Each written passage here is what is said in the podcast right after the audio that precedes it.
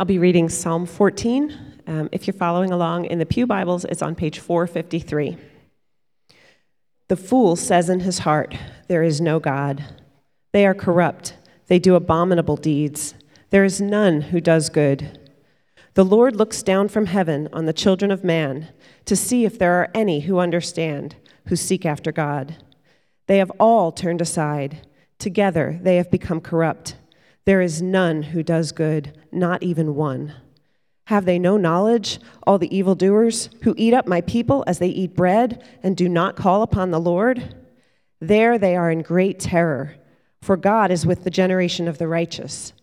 You would shame the plans of the poor, but the Lord is his refuge. Oh, that salvation for Israel would come out of Zion. When the Lord restores the fortunes of his people, let Jacob rejoice, let Israel be glad. This is the word of the Lord.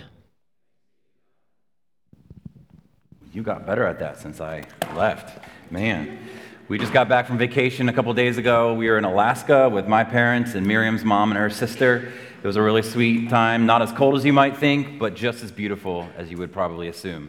Uh, hopefully, I'll get the chance to share some of the stories of our experiences there uh, with you personally, or maybe even from up here at some point. But a really sweet time. It was good to be away, but better to be back with you all. So good to be home with family. Uh, well, as it turns out, this psalm, Psalm 14, has an almost identical twin in Psalm 53. Psalm 53 is something that Justin covered for us last summer when we were doing our Summer in the Psalms.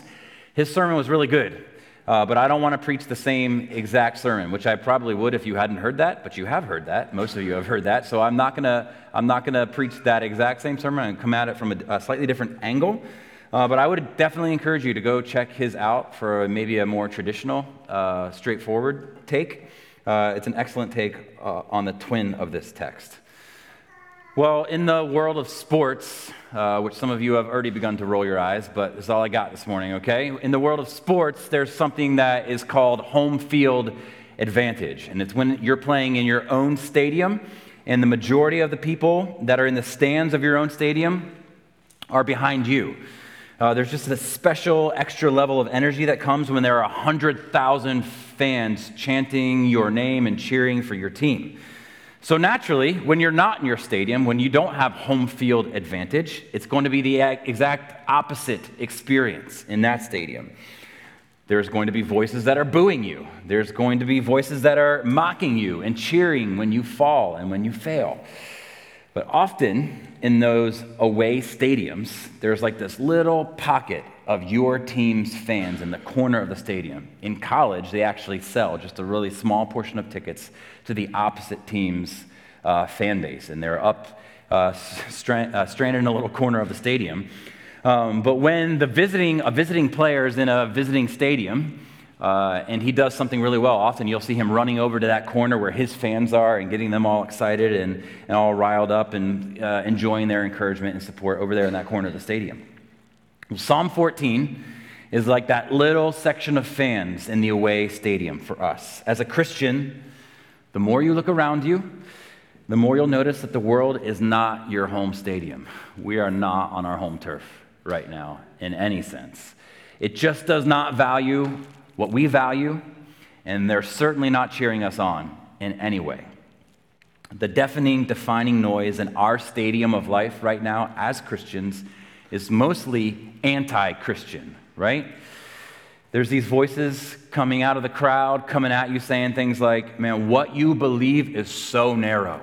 Knock it off. What you believe, uh, maybe that's good for you, but don't be an extremist. Certainly don't tell anybody else about it. What you believe is dangerous, what you believe is bigoted. Maybe chill out on what you believe a little bit, okay? Maybe it's your own voice in your own head, in your own heart that's just so utterly fatigued with everything, and it just takes more effort to follow Jesus than to give in to temptation, and you're tempted to just to leave Jesus. But Psalm 14 is like that little pocket of fans up in the corner of the stadium, and they're saying, Hang on, hang on. You can make it. Keep going. Keep going. We are not sure what circumstances led David to write Psalm 14, what forced him to direct his gaze to that corner of the stadium with the fans that were cheering him on.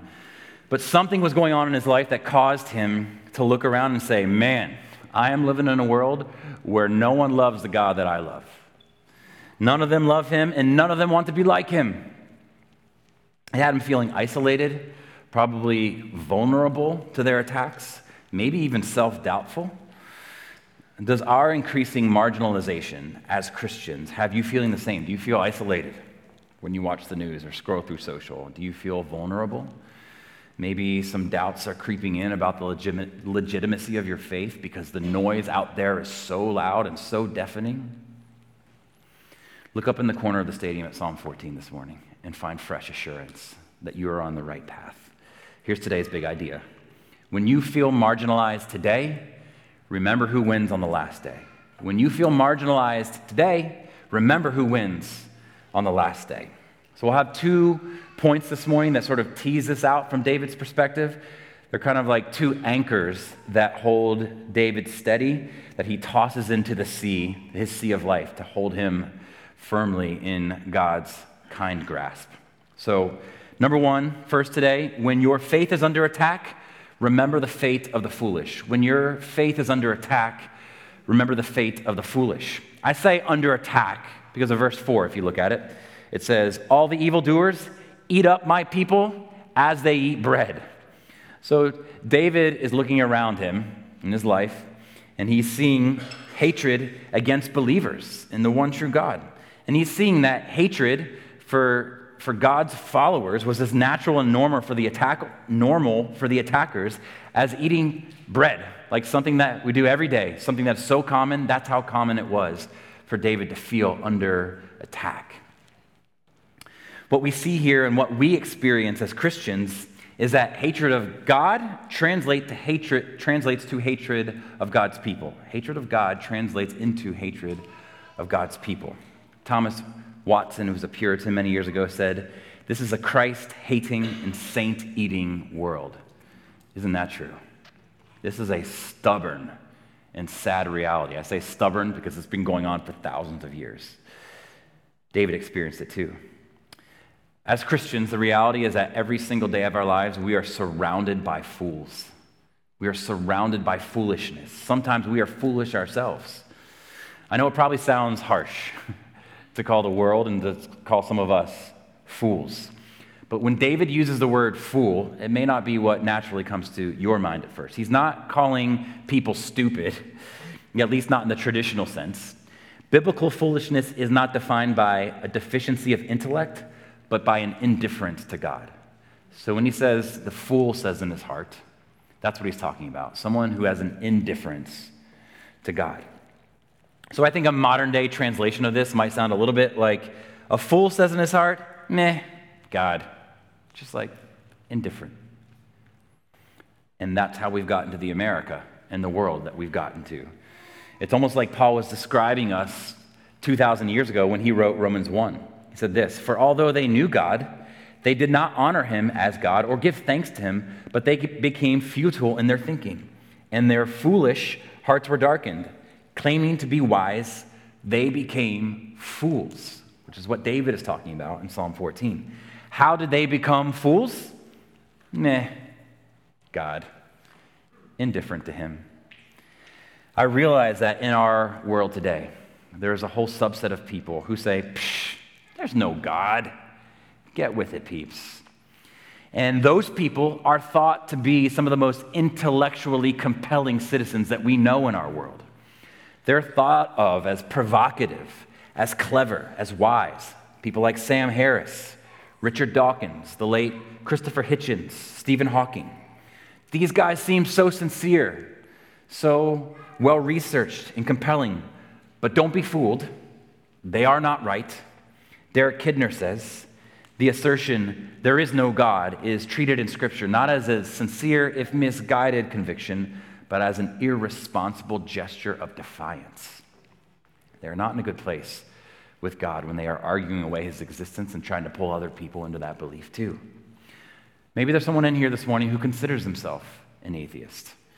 Maybe what's on screen there is a little bit offensive to you, or maybe you just don't care at all. I don't know where you're at with that this morning. But if you're willing to, I would love to speak with you, to dialogue with you, to hear from you, to listen, consider your arguments. Arguments. I love you.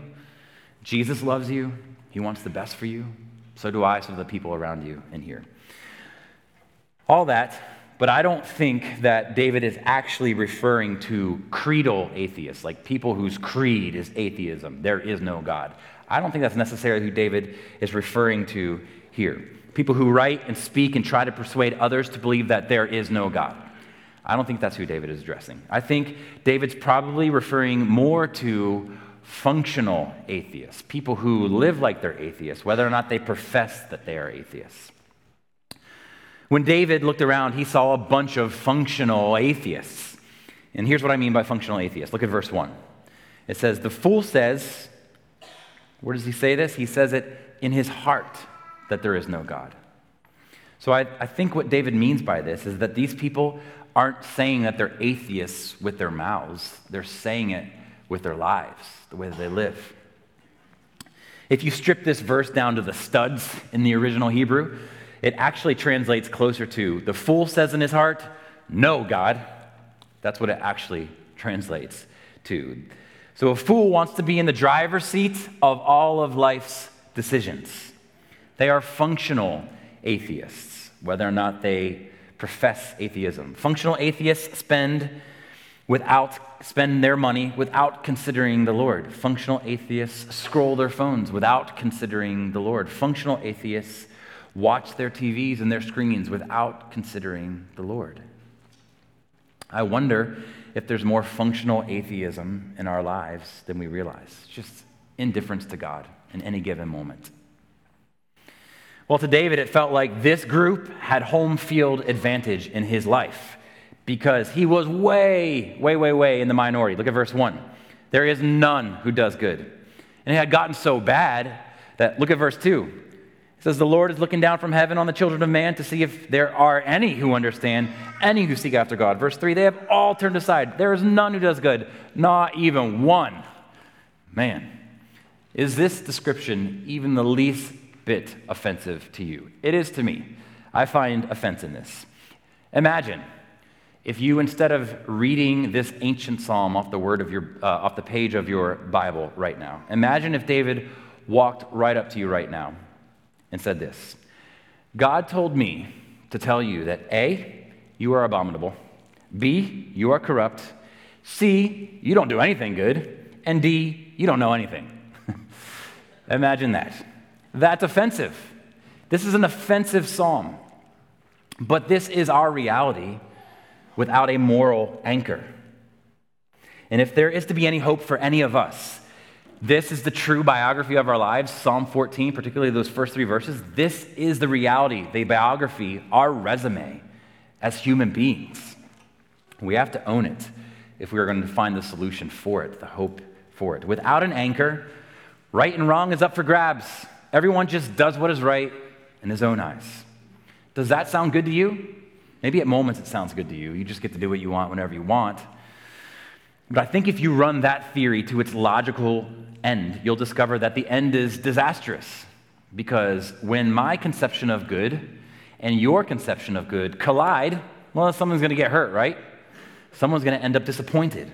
So there has to be something outside of humanity that looks in at humanity and defines the bounds of good and bad, of right and wrong.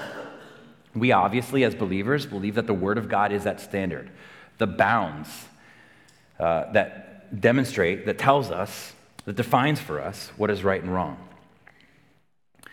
But the, the scriptures are not like, it's not like a, a list of do's and don'ts. The Bible is not a, a list of rules.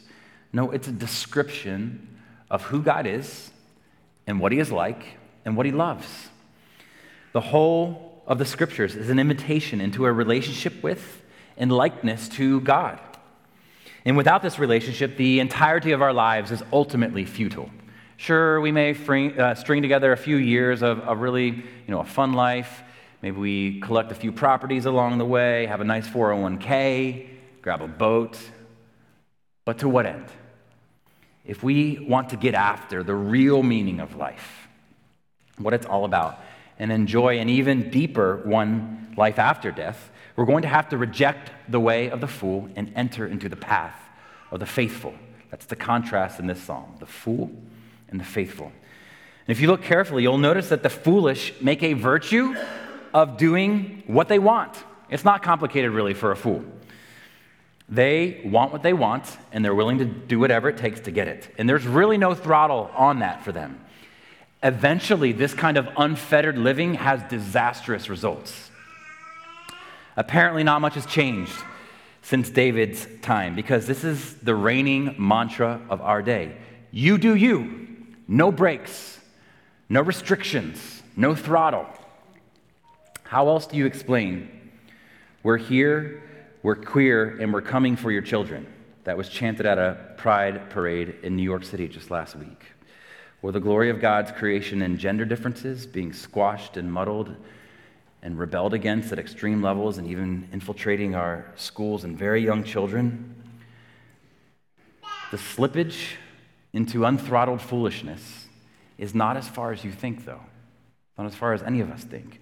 All you have to do is remove God from any situation, remove the objective standard of good and right, and you end up with a society that will eventually completely lose its way.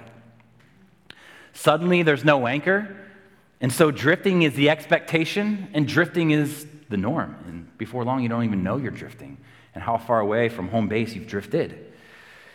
The world that says in its heart, there is no God.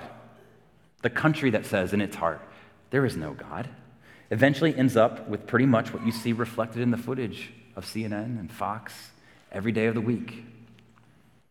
Let's not fool ourselves like I was tempted to do this last week when I was studying. Oh, the foolish, you say, David? I know who they are, and I'm not one of them. I ain't no fool. But has this theory of life, doing what you want without the throttle of God and His Word, has it unknowingly slipped into your life? That is functional atheism. Functional atheists might claim to have some knowledge of God, but they do what they want without the consistent and conscious throttle of God and His Word. So, what is sin? What is sin if not acting the part of a functional atheist, as if God doesn't know what he's talking about in any decision that you have to make in your life? Anytime you give in to sin, anytime I give in to sin, whatever that might be, whatever your particular brand of temptation is in your life for you, I'm sure yours is different than mine, but whenever you give in to that temptation, you are acting like in that moment, God isn't right, God doesn't see, God doesn't care or God isn't there. Any and every sin is explained by that. You are a functional atheist. I am a functional atheist in that moment because we are acting like God isn't right, God doesn't see, God doesn't care, or God isn't there. It's just a slide into functional atheism. We want to spend where we want, we want to look at what we want, we want to do with Sundays what we want when the church gathers. We want to sleep with who we want. We want to drink as much as we want. We want to treat others how we want. As human beings, unfortunately, this is our story. This is sobering. But I think David probably knew some of the foolish people by name that he's talking about. The wicked clearly wanted something that God wouldn't let them have in their lives. I should say the foolish clearly wanted something that God wouldn't let them have. So, what do they do? Look at the beginning of verse 3. They turned aside. They turned aside. So, to turn aside from the Lord, these people must have been with the Lord at some point, right? In other words, these were people that David worshiped with at some point, people that David sang with and lifted praises to the Lord, people that David loved and admired. You walk with Jesus long enough, and you too will eventually see friends, heroes, mentors, even, let you down, go off the rails, and probably do everything that they at one point warned you about. I watched this recently in real time as some prominent Christians have deconstructed, is the word for it now, or left the faith. In every case of deconstruction where someone turns their back on Jesus, in every case, you can bet that some philosophy from the world distracted their gaze and the desires of their soul began to shift. And suddenly God's word seemed insufficient. Suddenly God's word seemed backwards. And so instead of submitting to the word, they became beholden to their desires instead. Their functional atheism eventually led them to creedal atheism. And it's a dangerous drift that we're all prone to. David writes to protect us from that, to give us that group of fans, Psalm 14, hey, hang on, it's worth it. It's worth it. D.A. Carson encapsulates what David knows so well. Says, People do not drift towards holiness. Apart from grace driven effort, people do not gravitate toward godliness, prayer, obedience to Scripture, faith, and delight in the Lord. We drift toward compromise and call it tolerance. We drift toward disobedience and call it freedom. We drift toward superstition and call it faith. We cherish the indiscipline of lost self control and call it relaxation. We slouch toward prayerlessness and delude ourselves into thinking we have escaped legalism. We slide toward godlessness and convince ourselves that we have been liberated. This is the slide into foolishness. Over time, this kind of functional atheism will lead us down the path to an outright rejection of Jesus. And the fools on this path substitute the beautiful Savior of the world with an empty Savior of their own making, and they eventually turn their backs on Jesus. They call it enlightenment, but it's not. The end of the deconstruction of your faith is not enlightenment, it is death apart from God. And it's terrifying to find out that you're on the wrong side. The fate of the foolish is found in verse 5. Look at it. It says, there they, the foolish, are in great terror. For God is not with them, but God is with the generation of the righteous. Maybe the idea of a terrifying God does not sit well with you. In modern day America, the idea of a terrifying God is not very popular. God is love, and God is only love.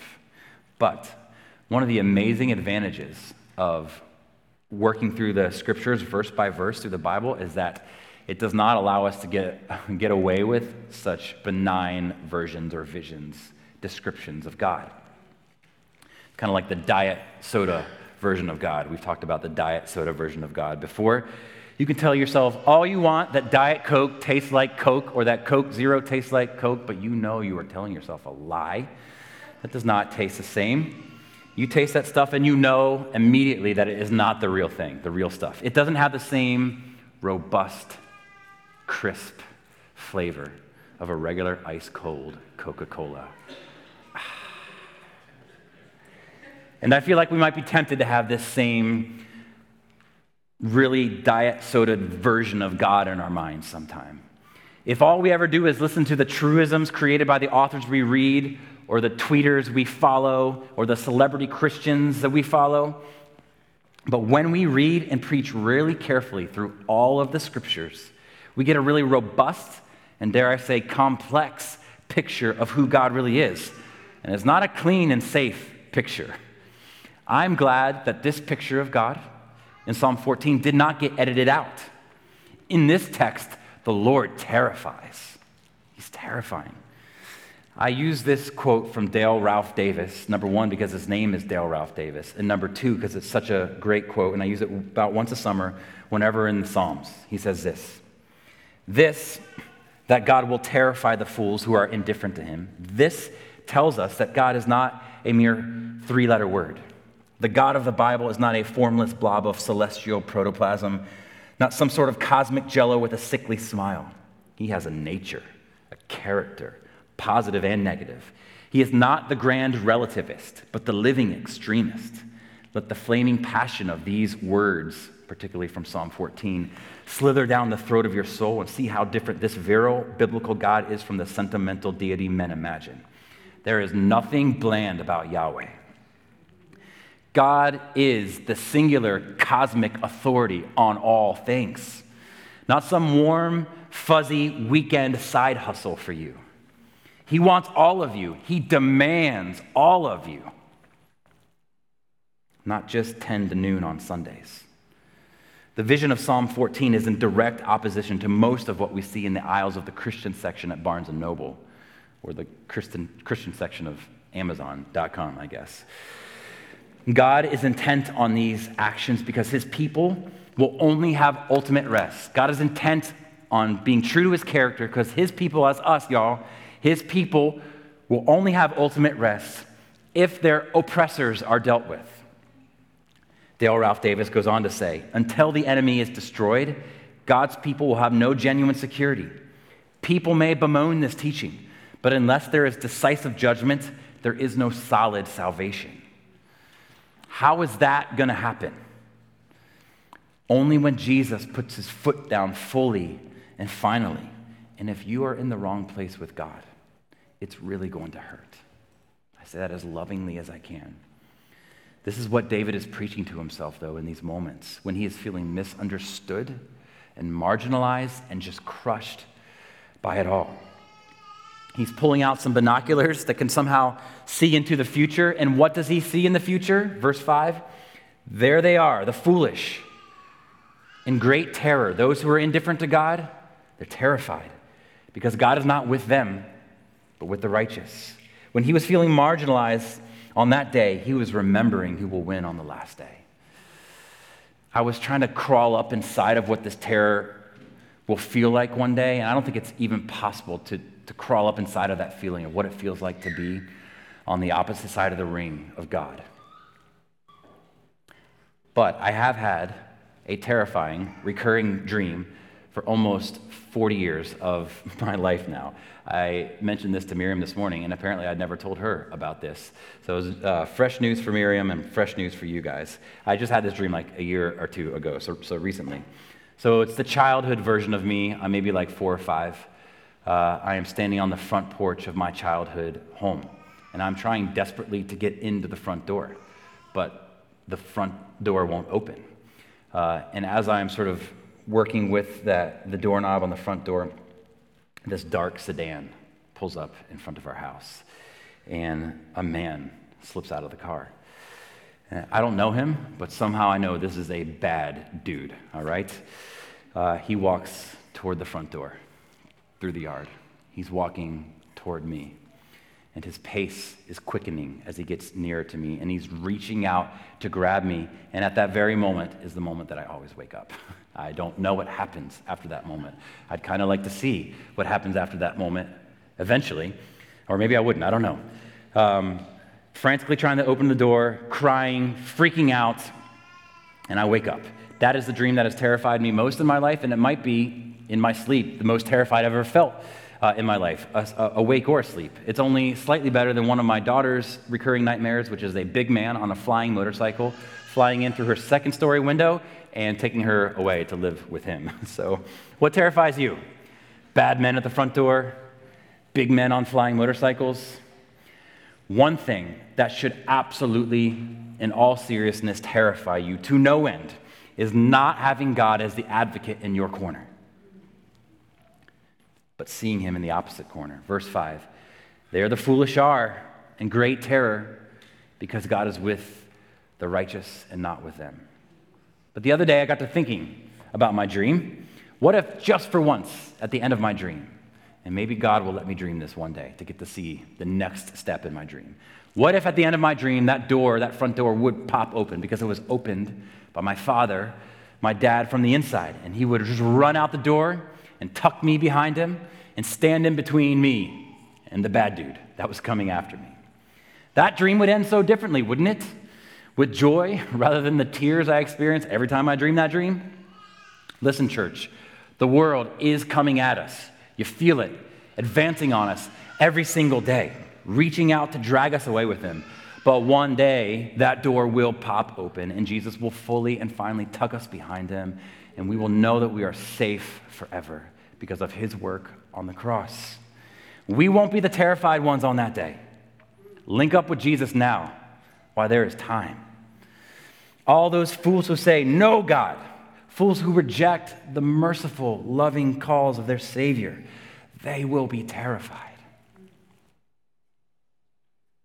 As gently as I can say this, if God is against you, you should feel tremendous amounts of fear but he doesn't have to be against you. He can be for you through Jesus Christ. Please don't reject our Lord. The Christian faith is unpopular. I get it. I can feel the tug too. I'm not immune to that as a pastor. But for the love of God and by the grace of God and in the power of the Spirit of God, grab on and hang on. If there's a particular issue of our faith that is especially troubling to you, let's chat. It would be a total joy to walk alongside you in that. You're in a safe place to doubt and to bring those doubts. We're here for you in that. Our society, though, they're going to keep on blaspheming. They're going to keep on acting and living like God isn't a thing. They will strut, they will swagger, you will limp. And that's okay. Jesus, by his Spirit and through his church, those around you, are going to keep on walking with you, even in the midst of your struggle. And that's how we can press on even while we wait for God's full and final redemption to arrive. That door will eventually pop open, and you're going to want Jesus as your advocate in that moment. If Jesus is your advocate, if you are safely tucked behind him, behind his righteous life, his violent death, his triumphant resurrection, you got nothing to fear, nothing to be terrified. You are not the fool that this psalm is talking about. Now, this is great. It's kind of a great, wonderful picture to be reminded of. Uh, but the wicked still seem to be winning today. The fools seem to be running the show, don't they? Hang on, because part two of this psalm is coming. As we transition here, part two is much shorter than part one. As we transition to part two, I want to show you a place where Paul actually quotes Psalm 14 in the New Testament. Uh, he brings it into some of his writings. So in, in Romans 1, you might be familiar with it, Paul is making the case that all non Jews are in desperate need for the grace of God in Jesus Christ. And then in Romans 2, Paul's like, I'm going to leave you Jews out of this. All you Jews, you desperately need the grace of God in Jesus Christ. And then in, in uh, Romans 3, Paul sort of flattens the playing field for everyone. He's like, all y'all, all of us, we are equally needy for the grace of God. Everyone is extremely, desperately needy, every human being ever. So the point is that we all start out like verse 1 in our psalm here, Psalm 14. We all start out saying, There is no God, or No God. That's how we start our lives, no exception. It's not just the village atheist who says, No, God. It's all of us. Romans 3, what then? Are we Jews any better off? No, not at all. For we have already charged that all, both Jews and Greeks, are under sin, as it is written. And here's where he begins the Psalm 14 quote. He says, As it is written, none is righteous. No, not even one. No one understands. No one seeks for God. All have turned aside. Together they have become worthless. No one does good, not even one. There is no fear of God before their eyes. Now we know that whatever the law says, it speaks to those who are under the law. So here it is. We all get flattened right here. So every mouth may be stopped, and the whole world may be held accountable to God. So Paul is sort of like repackaging Psalm 14 here and making the point that every person ever is equally accountable to God and equally needy for the grace of God. So that's all of us in here and every human being on the face of the planet. So if David is right and if Paul is right, if there's none righteous, not even one. If no one seeks God, then what are we to do? We learned in verse 5 that God is definitely against people like that. And that's how Paul is describing every human ever. So it seems like we're in a quandary here. It seems like we're headed to that terrifying end in verse 5, unless that door swings open. And boy, does it ever do that. Check this out, just two verses later in Romans 3. This door swings open with fresh hope. But now the righteousness of God has been manifested apart from the law the righteousness of God through faith in Jesus Christ for all who believe. For there's no distinction, for all have sinned and fallen short of the glory of God, but they get to be justified by his grace as a gift through the redemption that is in Christ Jesus. So the pathway from fool to faithful is paved with Jesus' perfect righteousness. That's the righteousness of God that Paul is referring to there in Romans 3. Jesus' perfect righteousness. That is the only pathway, the only road from fool to faithful is paved with Jesus' righteousness. If we want God to view us as faithful and not as foolish, we must place our faith in the faithfulness of Jesus in our place.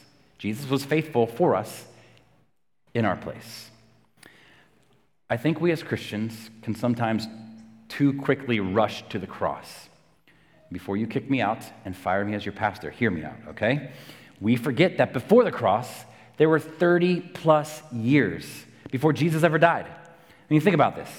Why didn't Jesus just show up on Good Friday, die real quick, rise on Sunday, and then bail 40 days later?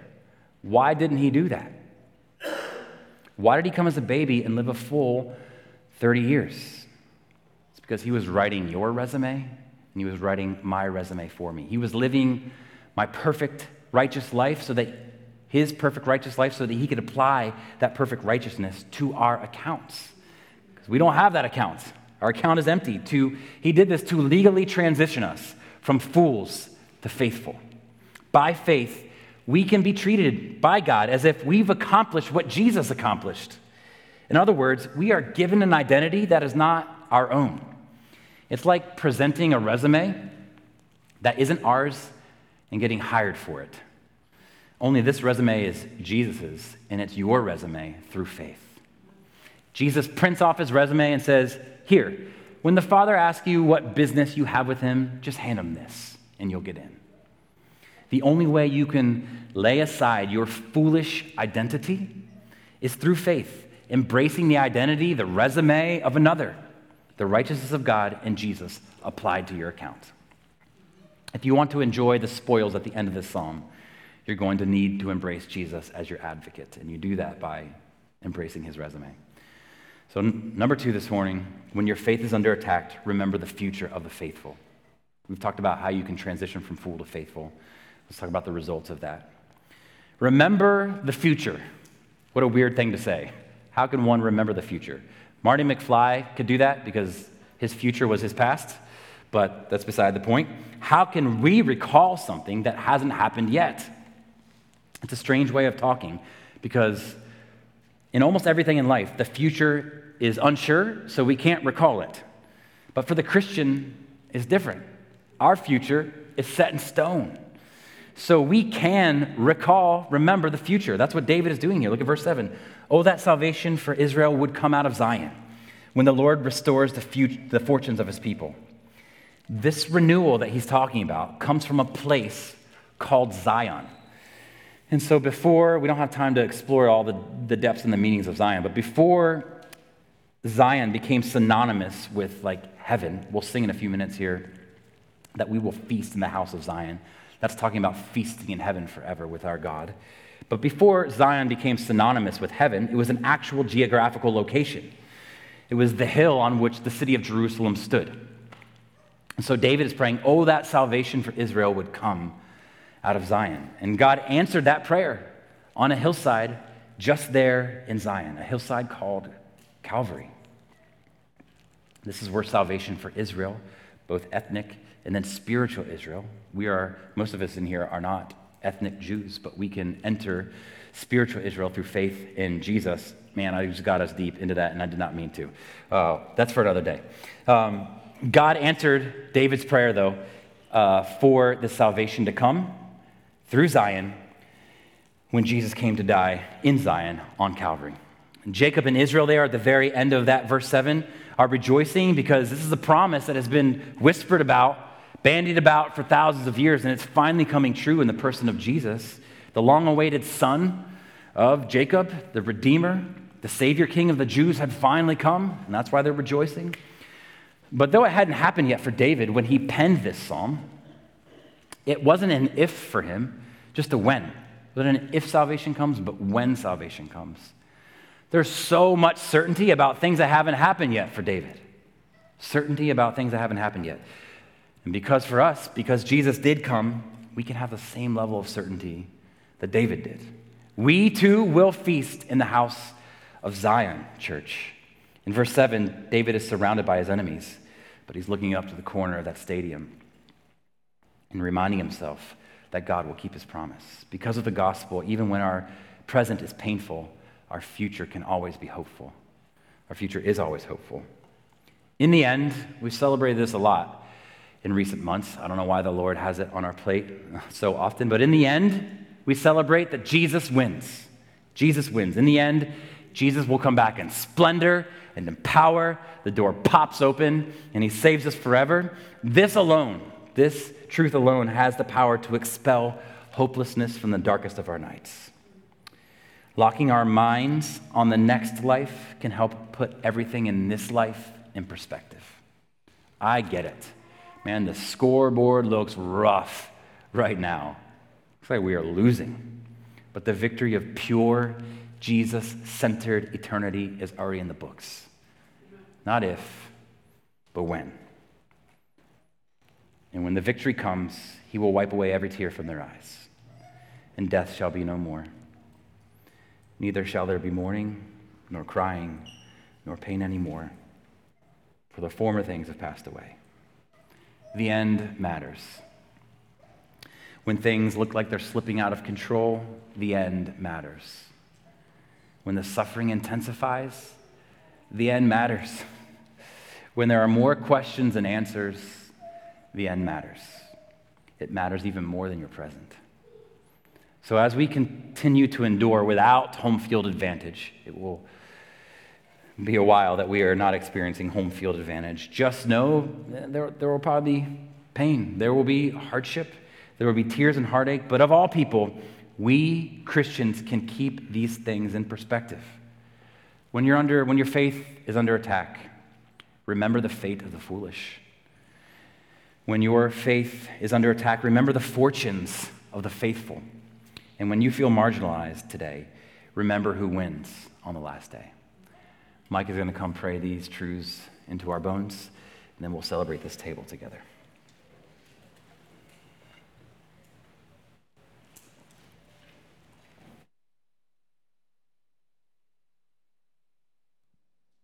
Let's pray.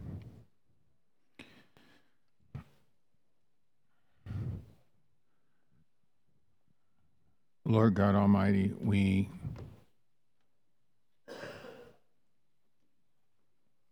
in one way, Lord, we thank you that in your mercy, none of us have ever felt the terror of facing you in your holiness and in our sinfulness.